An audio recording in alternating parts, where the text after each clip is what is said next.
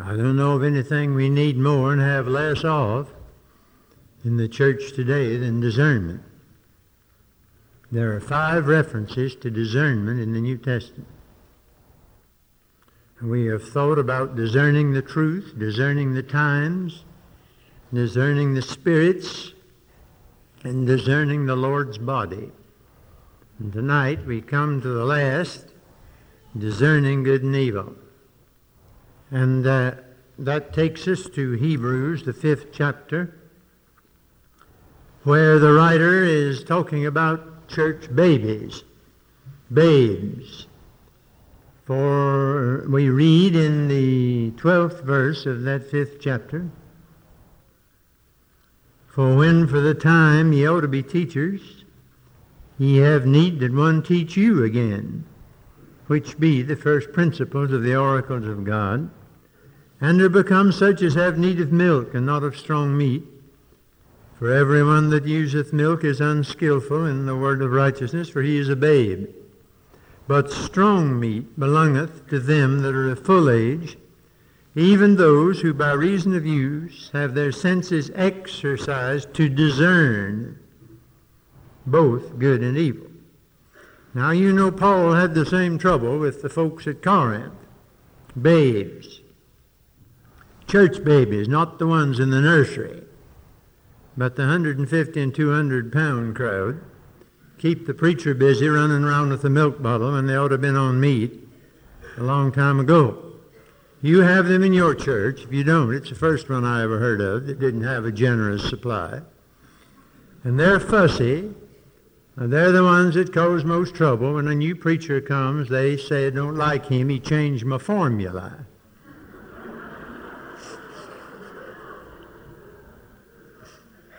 I've often thought that if we uh, classified some of our members according to their spiritual growth, a lot of 40 year olds would still be in the beginners department. Now, Christians grow just like boys grow by food, rest, and exercise. Three very simple things. If you don't feed a boy, he won't grow. If he doesn't rest, he wouldn't grow. And if he doesn't exercise, he won't grow. And neither will a Christian unless he feeds on the Word and rests in the Lord and exercises himself unto godliness. Exercise in verse 14 is a very important word here. Have exercised their senses. Their perceptions are trained, one translation puts it, by long use to discriminate. That's another word for discern, in a way, between good and evil. Now, this doesn't mean that you try everything, good and bad, and out of all that make up your mind, which is which. That's the position of some young people and some older people today. If you object to a filthy show or a vile book, the anvil chorus comes back. Have you seen the show? Have you read the book? Well, I don't have to drink liquor to decide whether it's right or wrong. All I have to do is look at the crowd that does drink it. And I don't have to be an adulterer to make up my mind about immorality. This pernicious and silly nonsense is the chatter of the undiscriminating who have not exercised their senses to discern good and evil. How do you do it? By using our faculties as directed by the Holy Spirit and by prayer and by the Word and by sanctified common sense to make decisions as to what's right and what's wrong. Most of our church membership today is untrained and undisciplined, a mixed multitude, no knowledge of the Bible, no clear conviction on creed or conduct. The old clear cut lines today are fuzzy. The Vietnam War illustrated that. There was a time when you went to war and the enemy was out in front, and you knew who to shoot at. But in this one, you didn't know where the enemy was back of you, around you, under you, over you, anywhere.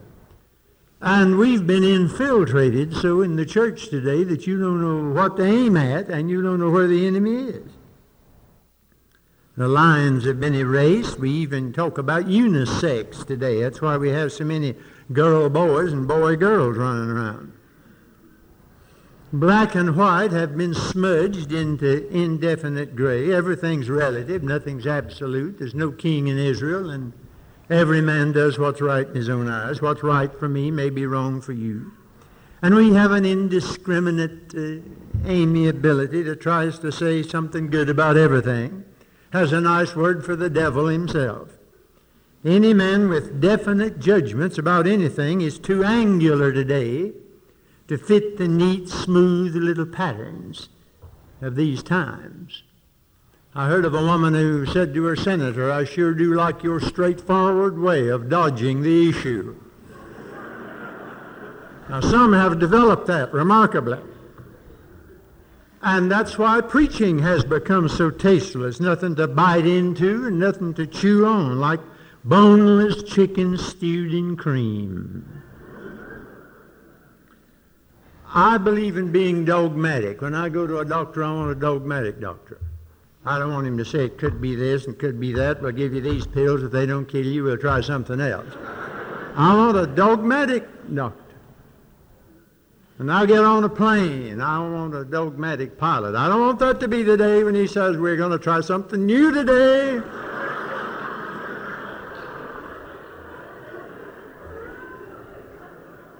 And don't you hate going to church when you come away feeling like you'd been out to dinner where they didn't serve anything but Cool Whip?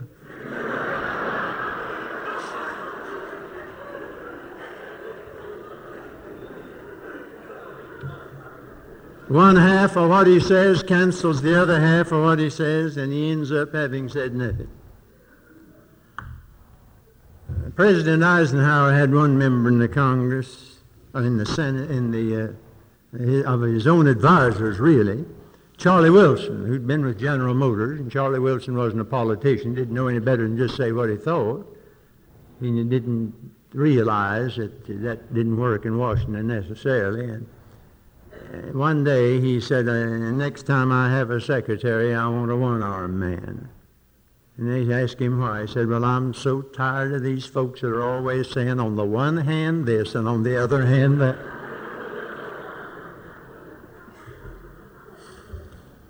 The most popular shelf in the ecclesiastical supermarket today is canned goods in the baby food department. Strong meat's not popular.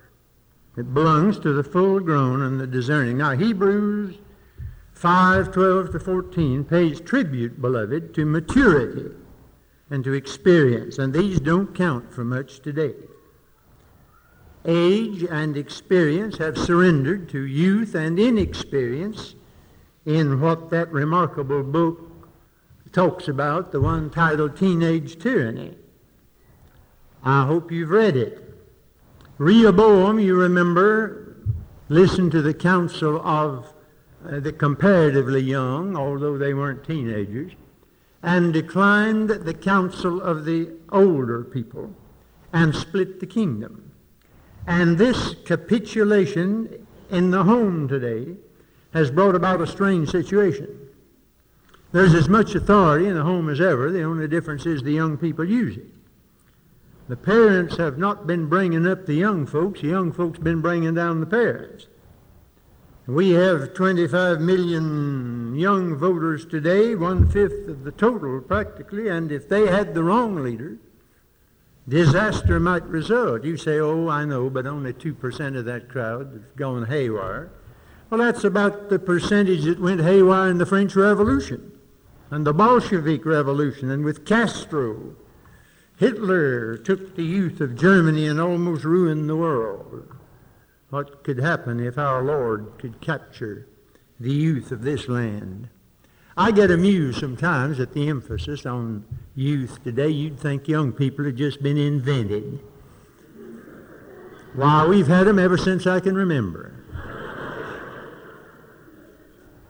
and sometimes in church, the tail wags the dog, and the young people's program is just about it. At this rate, I think our deacons and elders will be picked from the junior department a little later on.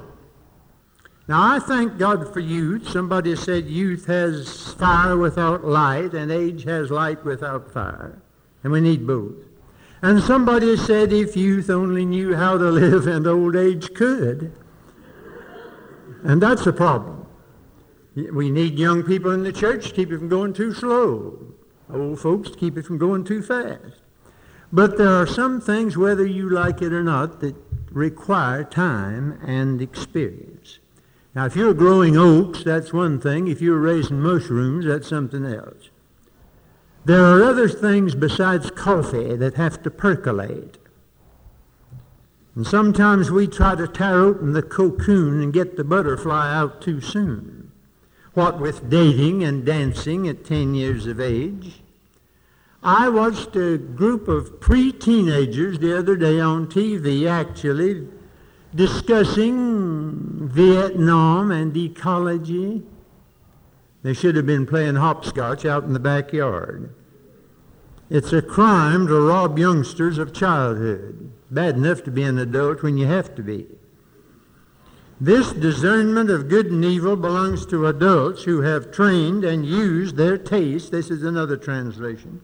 To know the difference between good and evil. Now, obviously, that takes time, whether you like it or not. It just takes time. Youth has a great place in the church, but the scriptures warn us against novices, whether young or old, 1 Timothy 3 6. And I remember a long, long time ago when I was preaching in Berne, Indiana, in that Mennonite town, wonderful town. Wonderful church. Staying with an old country doctor, and he had a sign in his office that read, It's what you learn after you know it all that counts. That gentle irony did me a lot of good. So we have to watch novices, lest being filled with pride, they fall into the condemnation of the devil. Now, this doesn't mean that wisdom is the exclusive property of older people, because my Bible says great men are not always wise, neither do the aged understand judgment. Rehoboam's older men actually just advised him from the standpoint of political expediency. My Bible says, Let him not boast that putteth on his harness, as he that putteth it off. And we need uh, uh, young Timothys, and we must not despise their youth. But today, if a preacher is not pretty well fixed by the time he's 45, he's practically superannuated. So far as any church wanting him after that. Somebody said they're like the elder son in the parable of the prodigal son who grumbled if they can't get a young preacher Thou never gavest me a kid that I might make merry with my friends. That's a strange way to apply that verse, but I think there's some truth in it. And never have maturity and experience been so discounted.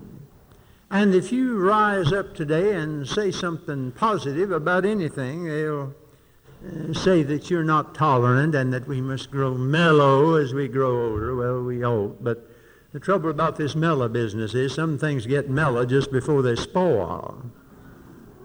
What we do need is more Christians, young and old, who by reason of use have their senses exercised to discern good and evil. I don't know who said it, but it was well said. We are suffering today from an epidemic of amateurism. Novices are blown up into celebrities overnight by mass media.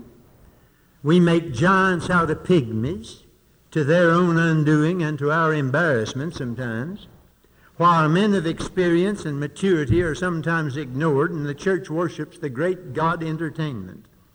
Ecclesiastes 10:7 speaks of servants on horses and princes walking as servants upon the earth. I've seen some of both. I've seen uh, equestrian servants and pedestrian princes. We need a family revival today, like Jacob started when they took off for Bethel again.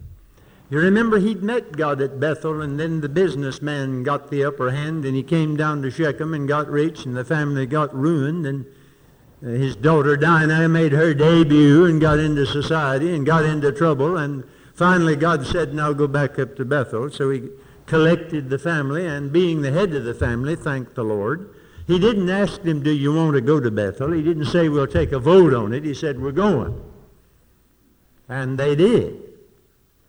And uh, he didn't ask uh, the rest of them what. He didn't ask Junior. He wasn't afraid he'd frustrate Junior. He said, We're going. Rebecca apparently did not belong to women's lib. So he said, We're going they set a good pattern. And over in Joel, and most people don't know anything in the book of Joel except what Peter quoted on the day of Pentecost, but Joel was a revivalist. And he called for a family revival. Gather the people, sanctify the congregation, assemble the elders, gather the children and those that suck the breast. Let the bridegroom go forth of his chamber and the bride out of her closet. Now, that wasn't a youth revival. That was a family revival. Everybody got in on it. And if you go further on in that chapter, you find out that if all ages repent, all ages will rejoice because young men, the old men will dream dreams and see visions. All ages will be blessed. So it's, it's a family affair, really. We're sadly in need of spiritual discernment of good and evil that comes from the training of our faculties toward maturity and experience. I know what you're saying. You say, well, I ascribe your remarks to senility, and uh, you probably want to write me off as an old man, but, uh, and I am, but uh, after all, I still have at three score and twelve more preaching than I can do, and there must be somebody that needs it, and wants it, or God wants it to hear and I get a better response from young people than I've ever had in my life. And that speaks well for me or them or somebody. There's one advantage I've got on you young folks. I've been young and I've been old, and you've never been old. See, I've been 16, I've been 60, and you've not been 60. And I've been 17, I've been 70, and you've not been 70. So there's some things you'll just have to wait till you find out. And there's a greater demand for this emphasis than some amateurs think. And I'd like to advise the avant-garde crowd that's always saying, let's get with it. Get with what?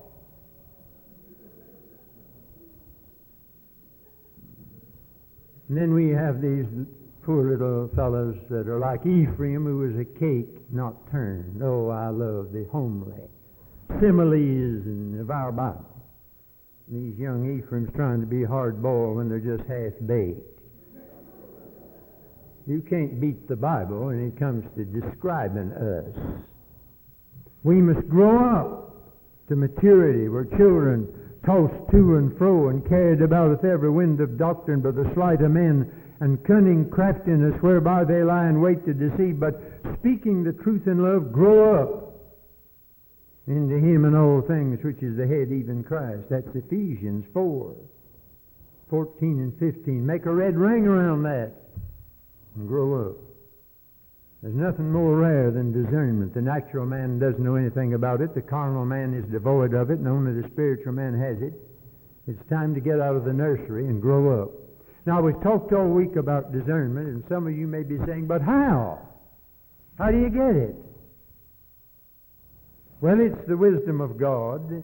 Let me just, in closing, leave a few guidelines. Ask God for wisdom, James 1 5. I've said here already, if you want knowledge, go to school. If you want wisdom, get on your knees. Now, uh, wisdom is sanctified knowledge. I know that. You have to have knowledge to use wisdom. But uh, wisdom comes down from above, the divine kind. Ask in faith, nothing wavering, because if you do, you'll be like a wave of the sea driven at the wind and tossed, a double minded man unstable in all his ways. Ask for it. And then 1 John 4, verses 2, 3, here guidelines. Hereby know ye the Spirit of God, every spirit that confesseth that Jesus Christ is come in the flesh is of God. Here's how you distinguish. Every spirit that confesseth not that Jesus Christ is come in the flesh is not of God. And this is that spirit of Antichrist whereof you've heard that it should come, and even now already is it in the world. There's how you distinguish. And then there's the other verse. There is really a sixth verse in the New Testament about discernment, but it applies to all the others in general, and that's why I bring it in now. And of course, you, you know the one I mean about the Word of God that is quick, living, powerful, energetic, sharper than any two-edged sword, piercing even to the dividing asunder of soul and spirit and of joints and marrow, and is a discerner. Now, that's the Bible, is a discerner. quick to discern, skilled in judging like an expert surgeon with a sharp knife, all the thoughts and intents of the heart. I think with that much discernment available at any time, we ought to be able to discern the truth and discern the times and discern the spirits and discern the Lord's body and discern good and evil. Any man with the Holy Spirit in him and a Bible in front of him, praying in faith for wisdom, has no business shaking his head, saying, I don't know what to think about this, and I don't know how to assess that. We're the children of the day and not the children of darkness. But my favorite of all of them is in John 10. Five things my Lord says here. My sheep hear my voice, verse 27. I know them, verse 27. They follow me, verse 27. They know my voice, verse 4. And they know not the voice of strangers. That's discernment. They know my voice. They don't know these strange voices. Those of you who have been in Israel, you have watched along those roads the sheep and the shepherd, and sometimes one shepherd for a while looks over several flocks of sheep. But one is his own flock, and he has a whistle that they recognize and the others don't. The Christian knows the voice of his Lord if he's walked close to him. And the best antidote to the counterfeit is a double dose of the genuine. The best way to identify counterfeit money is not by making a study of counterfeit money. You spend all your time studying counterfeit money, you never get to the end of that road. But learn real money so well. And that's the way they do it. Be so well acquainted with real money that you can spot the phony the minute you see it. If we knew the Lord better, we wouldn't be having so much trouble with this false doctrine and that. I don't. I never have been much interested in these books on false doctrines. I, they have their place, but they sort of wear me down. There's no end to it to begin with, and you can spend so much time studying all these false doctrines that I think you might use uh, getting better acquainted with Jesus Christ. When you do, you can spot the false, the fake, the counterfeit. When the sheep know the shepherd's voice, they're not deceived by the voice of strangers. When you know the bright morning star, you won't be fooled by Jesus Christ Superstar. You will see the phony immediately in spite of all these folks that are trying to find something good about the superstar business. Just get better acquainted with him. You hear the phrase every little bit on radio and TV, we pose for station identification. I don't know of anything we need today to do more than to pause more than we do for station identification. We're living in a bewildering bedlam. Our eardrums are battered by a thousand voices, some from God and some from the devil, some from heaven and some from hell. And if we're to keep our sanity, we must pause.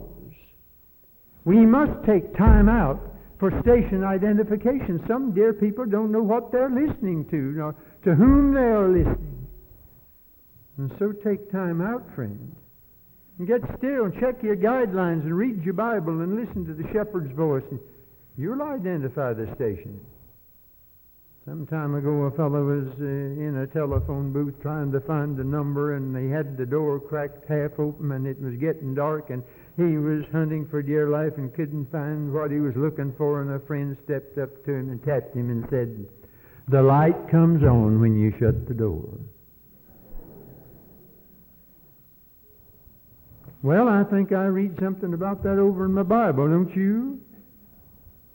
But thou, the people of prayer, when thou prayest, the period of prayer, enter into thy closet, the place of prayer, and when thou hast shut thy door, the privacy of prayer, pray to thy Father which is in secret, the privilege of prayer, and thy Father which seeth in secret shall reward thee openly, the promise of prayer. It's a great art today to learn how to shut the door. Paul says, forgetting what's behind, if you're going through life with all these back doors open, worrying about the past, never accepting the forgiveness of God, if you are going to live that way, may the Lord have mercy on you. I believe it was Boreham, the Australian writer, who told about Mr. Lloyd George, England's Prime Minister, who always had a habit. They were playing cricket over there, and they came through a pasture gate, and they were going on, and Mr. Lloyd George turned around, went back, closed the gate. He didn't have to, but he said, I've always made it a practice in my life to close all gates behind me. When I had a country church, I had a dear man in the church whose wife committed suicide. It nearly killed him. They had uh, to watch him for a while because he was almost beside himself. I came to the church after he had recovered partly from it. We sat there one day talking about insomnia. Then we got off on that subject somehow. He said, I've made it a practice in the last year or two. When I go in my room to go to sleep, I close the door. I knew what he meant. Not just the door to his room. He had to learn to close the door on tragedy, to close the door on the things that had driven him nearly crazy and that he couldn't do anything about now. Friend, after you've had the forgiveness of God and are right with Him, do learn how to close the door. And when thou hast shut thy door, the light will come on. Spend more time learning the secret of the closed door. Our Father, here are dear people tonight who have a lot of things in the past that could keep us from going ahead into the future. And oh Lord, we're living in such a pandemonium. How blessed have been these precious days at this favored spot and this wonderful Saturday afternoon. Thank God for Ben Lippen and what it's meant to me this past week. I never needed it more.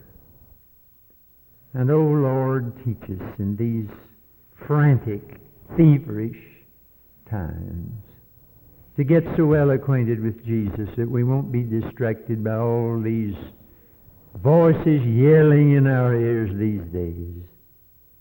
Grant us that wisdom which cometh down from above, that we may discern these precious things, we may know the truth, and we may know what time it is, that we may distinguish the spirits and discern the Lord's body in good and evil.